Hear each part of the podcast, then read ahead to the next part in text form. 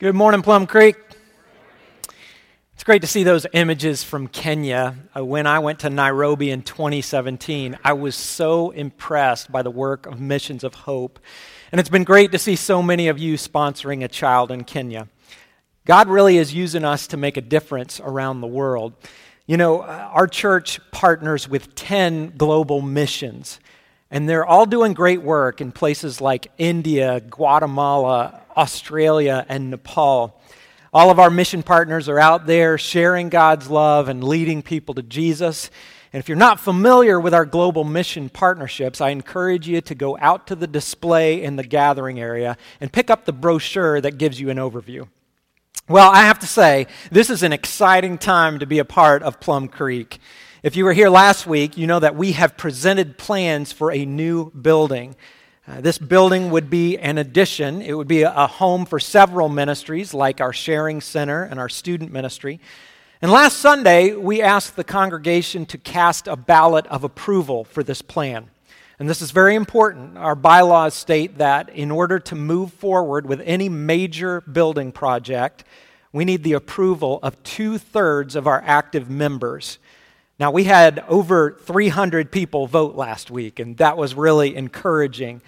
Uh, but we want to make sure everyone has the chance to let your voice be heard. So if you weren't here last Sunday, you can still go out uh, at the information center and cast your ballot today. And then next Sunday, November 24th, we will announce the final results of the vote. Like I said, this is an exciting time around here. I can't wait to see what God is going to do through Plum Creek as we move into the future. But I'm also excited about this morning's sermon. We're continuing in our series called The Gospel, which is a journey through the life and the mystery, ministry of Jesus. And right now, we're taking a few weeks to look at a few stories where uh, Jesus proves that he is no ordinary man. Last week, we read a great story in the Gospel of Mark. It was about this paralyzed man who was brought to Jesus by four of his friends. And these friends carried the man on a mat to a house where Jesus was preaching. But when the house was too crowded for them to get inside, these four friends dug a hole in the roof and lowered the man down in front of Jesus. And if you were here last week, you remember what happened, right? Jesus not only healed the man of his paralysis, he also forgave the man's sins. And the religious leaders were furious about this. In their minds, this was an outrage because only God has the authority to forgive sins.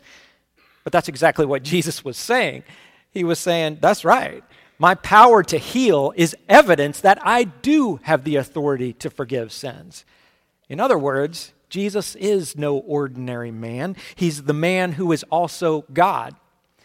Now, you could think of today's sermon as kind of a sequel to last week. We're going to jump back into the Gospel of Mark and pick up right where we left off. And as we're about to see, Jesus continues to have all kinds of trouble with these religious leaders who are known as the Pharisees. But before we get into this passage, I want to be honest with you. As I worked on this message over the past week, I kind of struggled a little bit. You see, I love the story we looked at last Sunday. It's very straightforward, and the point is very clear. Jesus has the power to heal and the authority to forgive. And it's also fairly easy to apply that story to our lives. Those four friends of the paralyzed man give us a great example to follow. They were willing to wreck the roof to bring their friend to Jesus. And just like them, we need to wreck the roof to bring our friends and our family to Jesus. And by the way, with that goal in mind, we gave out these special bags last Sunday. This is the Invite Your One toolkit. And if you didn't get one of these last week, I hope you'll pick one up today. They're on tables at both doors on your way out. And the basic idea of this toolkit is that we all have at least one one. And if you don't know what I mean by that, your one is just somebody you know who may need a relationship with Jesus. And inside this bag, you'll find several resources that can help all of us take the simple step of inviting your one to church, especially for the start of our Christmas series on December 8th. So, anyway, that was last week. We had a straightforward story with a clear application. But today, things aren't quite so simple. This passage is a little more nuanced, and the application is more difficult. In Mark chapter 2 and chapter 3, Jesus confronts the issue of legalism, which is still very relevant today. And as we read through this passage, Jesus will do what he always does he will challenge our assumptions, and he'll give us a new perspective that you can't find anywhere else. So let's dive into the Gospel of Mark. We'll start with verse 13 of chapter 2. And remember, this is right after the story of Jesus healing the paralyzed man. So here we go, Mark 2:13. Once again, Jesus went out beside the lake. A large crowd came to him and he began to teach them. As he walked along, he saw Levi, son of Alphaeus, sitting at the tax collector's booth. And by the way, you may know this Levi by another name. He was also called Matthew. And Jesus told him, Follow me. And Levi got up and followed him. While Jesus was having dinner at Levi's house, many tax collectors and sinners were eating with him and his disciples, for there were many who followed him. When the teachers of the law, who were Pharisees, saw him eating with the sinners and tax collectors, they asked his disciples, Why does he eat with tax collectors and sinners? On hearing this, Jesus said to them, It is not the healthy who need a doctor, but the sick. I have not come to call the righteous, but sinners. You know, every step of the way, Jesus said things and did things that were completely unexpected. And this story is a perfect example. As Jesus builds his ministry team, his group of disciples, who does he go after? Does he look for the well known spiritual all stars? Does he go after prospects with experience and a proven ability as preachers and teachers? No, not at all. In this case, Jesus calls a tax collector to follow him. Uh, just about everybody thought of tax collectors as notorious liars and cheaters and sinners. And this is what was so strange to the Pharisees. Uh, the Pharisees were respected religious leaders. There's no way they would associate with people like Matthew. But Jesus was different. He was more than happy to kick back and hang out with the sinners. He actually seemed to like them. So the Pharisees go to the disciples of Jesus and they ask, why does he do that? D- does he realize the message he's sending here? He's giving the impression that these people are okay, but they are clearly not okay. And Jesus overhears the Pharisees and he gives them this great quote It is not the healthy who need a doctor, but the sick. Jesus is all about helping people who are spiritually sick. He didn't come into this world for righteous people. He came for sinners. He came for all of us who made the bad decision to go against God's plan for our lives. Jesus came to seek and to save the lost and to bring all of us back home to God. So let's think about this quote It is not the healthy who need a doctor, but the sick. How should we respond to that statement from Jesus? How should anybody respond? Well, it doesn't matter who you are. There's only one appropriate response, and that's to say, I am one of the sick. That was true of Matthew, the tax collector. That was true of everybody at that dinner with Jesus, but it was also true of the Pharisees. And it's true of you, and it's true of me. All of us have this spiritual sickness, this tendency to choose our will instead of God's will. But there's a big problem here. Not everyone is willing to admit that they are spiritually sick. The Pharisees are exhibit A. Back in the first century, the Pharisees thought they knew exactly how to please God. If you want to be acceptable in God's eyes, just obey his laws, all of his laws. You know, there's a name for that mindset. The Pharisees operated with a mindset of legalism, which is depending on your obedience to save you. And legalism is the opposite of admitting that you're one of the sick. It's buying into this lie that you can do enough to earn God's approval.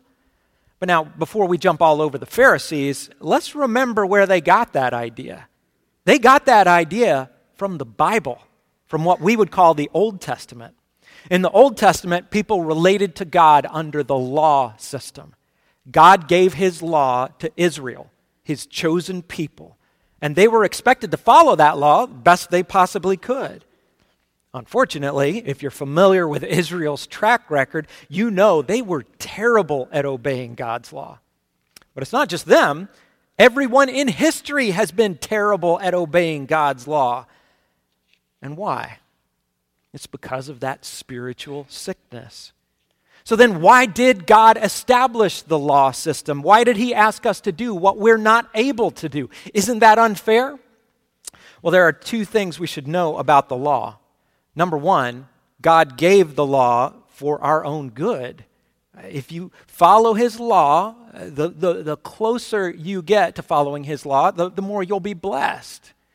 Number two, the law system was important because it revealed our need for a Savior. We can't save ourselves, we'll never be good enough. And that's why Jesus came. He made it possible for us to be good enough. Because of his sacrifice on the cross, we can have forgiveness and a restored relationship with God. But you can't receive this gift from Jesus until you acknowledge the hard truth I am one of the sick. And like I said, the Pharisees weren't about to admit that. And that's the difference between the Pharisees and these so called sinners. In many cases, the sinners didn't hesitate to admit that they were spiritually sick. And that's why Jesus could often make more progress with them. Now, today, it's easy for us to look down on the Pharisees, but the truth is, legalism is still alive and well in our world. In fact, many Christians are quite tempted to approach Christianity from a legalistic perspective. And why would that be? Well, I believe there are several reasons. Some of us are attracted to legalism because we want to feel better than. That was definitely true of the Pharisees. They looked down at those dinner companions of Jesus. They saw themselves at a higher level. We're up here, and those sinners are way down there. And nobody wants to admit this, but we often do the same thing. We'll have this attitude like, yes, I know I'm not perfect, but at least I'm better than that guy over there. At least I'm better than that group that does those things. You'd never catch me doing that. And then somehow we feel like God should be at least a little impressed with us because we don't participate in what we consider the bad sins.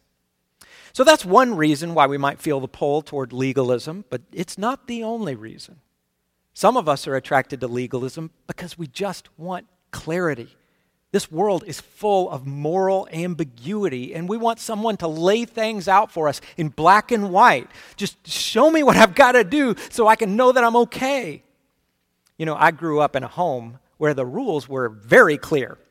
My dad was a preacher, and my brother and I had lots of guidelines about what was right and what was wrong. I'll give you an example. When it came to watching TV, we had a rule about cursing. It was the three strikes rule. The third time someone swears, you have to change the channel. Now, the hard part was some of our favorite shows just destroyed that three strikes rule. One of the shows we loved to watch was called Airwolf. It was about this insanely cool helicopter with missiles and guns and all kinds of powerful weapons. At some point in every episode, Airwolf shows up and completely blows the bad guys into oblivion. Lots of explosions on that show. There was also a fair bit of cussing. And I can remember sitting there when the count was at two, thinking, please don't say it, please don't say it. Ah, why'd you have to say it? Now, at the time, I didn't always like my dad's rules, but at least they were clear. A TV show with less than three cuss words is okay, but any more than that, and no, it's unacceptable. Now, that's pretty black and white, isn't it? And you know, even today, I'll have these moments where I am tempted to get a little legalistic. Here's a current example. Like my dad before me, I am a preacher. And as a preacher, um, I have this belief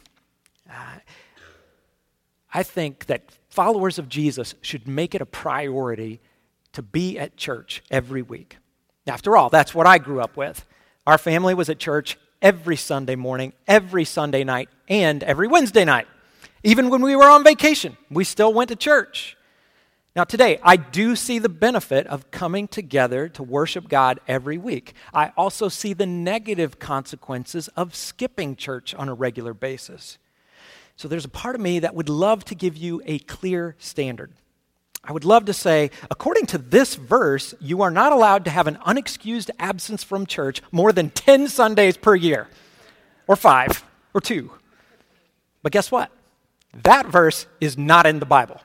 Instead, we get a verse like Hebrews 10:25 which says, "And let us not neglect our meeting together as some people do, but encourage one another, especially now that the day of his return is drawing near." So that's a great principle for every follower of Jesus. But that principle inevitably leads us to ask this question So, what's the definition of neglect? How many weeks can I miss and still be okay? And that very question is an example of one more reason that we're attracted to legalism. Some of us are attracted to legalism because we want to feel safe. If I can have those clear guidelines, maybe I can quiet that nagging feeling, the feeling that I'm still not good enough. And this is the attitude that says, God, do you see what I'm doing down here? Do you see me? I'm going to church. I'm reading the Bible. I'm trying to help people. I'm doing as much as I can to do good, to be good. Isn't that enough? But there's no peace in that mindset, there's no freedom. Because if we assume that God owes us something because of our performance, how can we know if our performance is good enough? Well, here's the truth our performance is never good enough. We may be forgiven because we've given our lives to Jesus, and we can make progress because of the Holy Spirit, but as long as we're in this world, we'll never live up to God's perfect standard because we haven't quite shaken that spiritual sickness. So these legalistic tendencies are still very common, but Jesus confronts those tendencies head on. Let's go down to Mark 2, verse 23 this controversy is about to get even more heated. Verse 23 says, One Sabbath, Jesus was going through the grain fields, and as his disciples walked along, they began to pick some heads of grain. The Pharisees said to him, Look, why are they doing what is unlawful on the Sabbath? And he answered, Have you never read what David did when he and his companions were hungry and in need? In the days of Abiathar the high priest, he entered the house of God and ate the consecrated bread, which is lawful only for priests to eat. And he also gave some to his companions. Then he said to them, The Sabbath was made for man, not man for the Sabbath. So the Son of Man is Lord even of the Sabbath. So the Pharisees are upset again. And according to them, this offense is worse than eating with sinners the disciples are breaking the Sabbath, and Jesus is allowing it. Now, from where we sit today, this may not seem like a very big deal, but the Jews were very, very serious about observing the Sabbath. This practice had roots that went all the way back to creation. God created the world in six days, and then what happened on the seventh day? He rested. Of course, God didn't need to rest because he doesn't get tired. But that day of rest was an example for us to follow. And centuries later, this expectation was spelled out clearly in the Ten Commandments. In Exodus chapter 20, the fourth commandment says, Remember the Sabbath day to keep it holy. The Sabbath day was set aside for rest and for worship. And that may seem like a simple idea, but in practice, things got complicated. The Jews were saying, okay, so we're not supposed to work on Saturday, but what exactly do you mean by work? And from that point, the Jewish teachers of the law went to town. They got very specific about what was and what was not work. Eventually, the Jewish Talmud laid down some pretty specific guidelines. The Talmud identifies 39 activities that are prohibited on the Sabbath. This list includes lighting a fire, putting out a fire, striking something with a hammer, planting, plowing, reaping, threshing, baking, washing, and so on and so on. Now, today, many Jewish people still try to follow these strict rules. For example, in Israel and several other places where you find a large Jewish population, you may find something called a Shabbat elevator. If you look at the picture that we have here, you can see where the elevator can be switched into Sabbath mode. Do you know what happens when you turn that switch on? In Sabbath mode, the elevator automatically stops at every floor on the way up and on the way back down. And you know why? Because pushing a button is considered work. I'm telling you, this commitment to observe the Sabbath is very serious. But when the Pharisees get angry with Jesus here, they're not pointing to some law that was written in the Old Testament. Their complaint was based on the oral law, the rabbinical teachings that got more specific about the definition of work. According to oral law, the disciples were reaping because they were picking grain.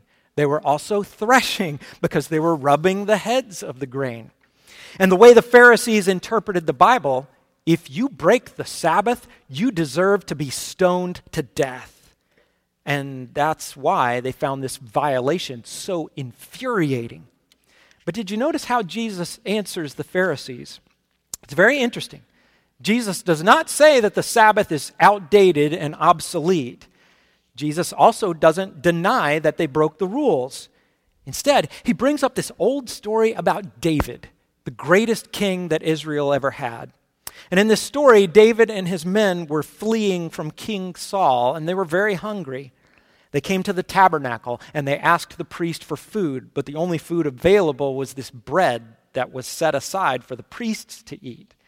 And because of the rules, David and his men should not be allowed to eat that bread. But they ate it anyway. And Jesus is saying that what David did was okay. But why was it okay? Two reasons. First, you can't put religious rituals above human need. And second, David is not just anybody. He's the king of Israel, anointed by God for a special purpose. And because of that role, David had the right and the authority to eat the bread. And both of those two points apply to this situation with Jesus. First, Jesus says, When there is a human need, I won't be bound by your ridiculous traditions. The Sabbath was meant to be a blessing, not a burden. And furthermore, he says, I am Lord of the Sabbath. I have every right to make the rules here. And do you see why that statement would send the Pharisees into a fit of rage? It's similar to what we talked about last week in that encounter with the paralyzed man. Jesus declared that he had the authority to forgive sins. Only God can do that. And now Jesus declares that he has the authority to make the rules about the Sabbath. But only God can do that. And Jesus is like, my point exactly. So, what do we do with this? What does this story mean for us? Like I said earlier, the application here is a little more difficult. But I'll tell you what we shouldn't do. We shouldn't come away from this passage thinking, well, I guess those Old Testament laws don't matter anymore. We can just throw them out. No, when you read Mark chapter 2, you should also read Matthew chapter 5. In Matthew 5, Jesus says, Do not think that I have come to abolish the law or the prophets. I have not come to abolish them, but to fulfill them. So, what does that mean? How do we put all of this together? Well, here's the answer Jesus did not come to do away with the law, but he did come to do away with the system of legalism. See, the Pharisees focused on the letter of the law, but they missed the spirit of the law. And why did they do that? Why were they so attached to this legalism? Well, we know why, don't we? The Pharisees focused on the letter of the law because it made them feel better than. It gave them clarity, it made them feel safe. And Jesus understands that the Pharisees still don't get it, so he goes on the offensive. In this last controversy, Jesus takes the initiative. Let's keep reading Mark chapter 3, verse 1. Another time, Jesus went into the synagogue, and a man with a shriveled hand was there. Some of them were looking for a reason to accuse Jesus, so they watched him closely to see if he would heal him on the Sabbath. And Jesus said to the man with the shriveled hand, Stand up in front of everyone. And then Jesus asked them, Which is lawful on the Sabbath, to do good or to do evil, to save life or to kill? But they remained silent.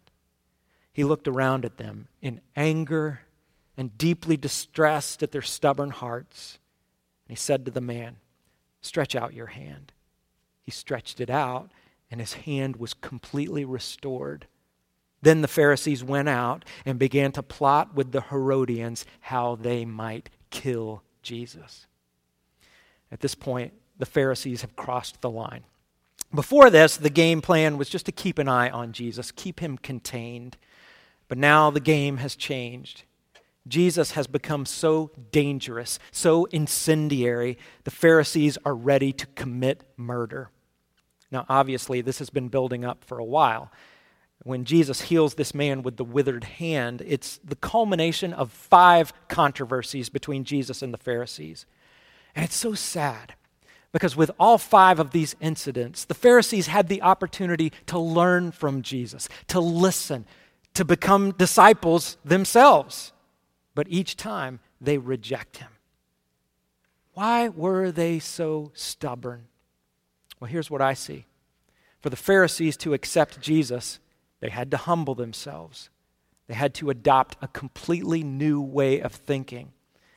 And they had to let go of something that was very near and dear to their hearts that old legalism. They just didn't want to do it. But the truth is, nobody comes to Jesus without letting go of something. All of us have to let go of some old way of thinking. And it's not always legalism. Sometimes it's the mindset that says, I can do whatever I want as long as I don't hurt anybody. Or maybe it's the mindset that says, I'm in charge of my own life and nobody else gets to call the shots except me. Following Jesus always involves surrender. He calls everyone to lay down some old mindset, some old way of life. And the Pharisees just weren't open to that kind of surrender. But we can still learn from them today. When we look at the example of the Pharisees, Jesus leads us to three truths. Here's the first one legalism is harmful, both to ourselves and to others. When Jesus healed that man's hand, he made it very clear that the rules and traditions of the Jews had become ludicrous. According to the oral law, you were not allowed to give someone medical attention on the Sabbath unless you're saving that person's life. If they busted their head open and they're bleeding to death, you can deal with it. But if it's just a flesh wound or a withered hand, absolutely not. And Jesus says, Are you serious? If I can help this man and I refuse to do it, that would be evil. But breaking your idiotic rule is definitely not evil. In my own life, I have personally witnessed the damage that can come from legalism. Years ago, I was on a mission trip in Haiti. I was in a community of extreme poverty. And on that trip, I became friends with a young man who was probably high school age. He was a great kid. I really enjoyed talking to him. But one day, I asked this young man if he was coming to church on Sunday, and he said, No, I can't go to church. I'd like to, but I'm not allowed. And I said, What are you talking about? Why not? And he told me, I don't have any shoes. I only have sandals. And if you don't have real shoes, they don't let you in at church. That made me so angry and sad at the same time. So we went down to the market and bought that brother some shoes, and he got to go to church. It is absolutely true that legalism and human rules can keep people from God. And the church needs to be very careful that we don't put unnecessary barriers in the way of people coming to Jesus. There's another truth that we can learn from Jesus. In the place of legalism, Jesus established the system of grace. That old law system never worked. No one gets to God by following the law system. We could never be good enough. So we have to let go of legalism and embrace this new system of grace. That's what Jesus established. In Ephesians chapter 2, the Apostle Paul gives a great summary of this system. Paul writes, For it is by grace you've been saved through faith and this is not from yourselves, it is the gift of God, not by works, so that no one can boast. Do you see how grace is diametrically opposed to legalism? You can't do this yourself. You can't be good enough on your own. Jesus went to the cross to pay the price for your sins. And when you accept that sacrifice and you give your life to Him, your sins are transferred over to Jesus, and His goodness is transferred over to you. That's what makes you good enough in God's eyes. That's where your peace and your safety comes from. You can't get that from feeling better than others because you're not better. I'm not either. The only good in me is Christ in me. But let's look at one last truth that we can learn from Jesus. When we move away from legalism, we have to be sure that we don't go to the other extreme. The other extreme says, okay, since I'm saved by grace, I guess I can do whatever I want. God will forgive me. Yeehaw. But let's be clear, that's not what this system is about. The system of grace is not an excuse to ignore God's commands. God calls us to love Him and to love others, and those commands are still very much in effect. I just read Ephesians 2 8 and 9, but we should read the next verse. Ephesians 2:10 says, "For we are God's handiwork, created in Christ Jesus to do good works, which God prepared in advance for us to do." This is why we were made to do good, to bring glory to God by following His commands. You see, the Ten Commandments are not obsolete, they give us a standard that still applies today. Commandments 1 through 4 are about loving God with all of our hearts. Commandments 5 through 10 are about loving our neighbor as ourselves. But here's where we can get confused about grace. We think, well, if I'm trying really hard to follow God's law, doesn't that take me right back to legalism? Actually, no. And here's why grace is not opposed to effort, it's opposed to earning. That's a great quote from Dallas Willard. So, as followers of Jesus, should we work hard to obey God's laws?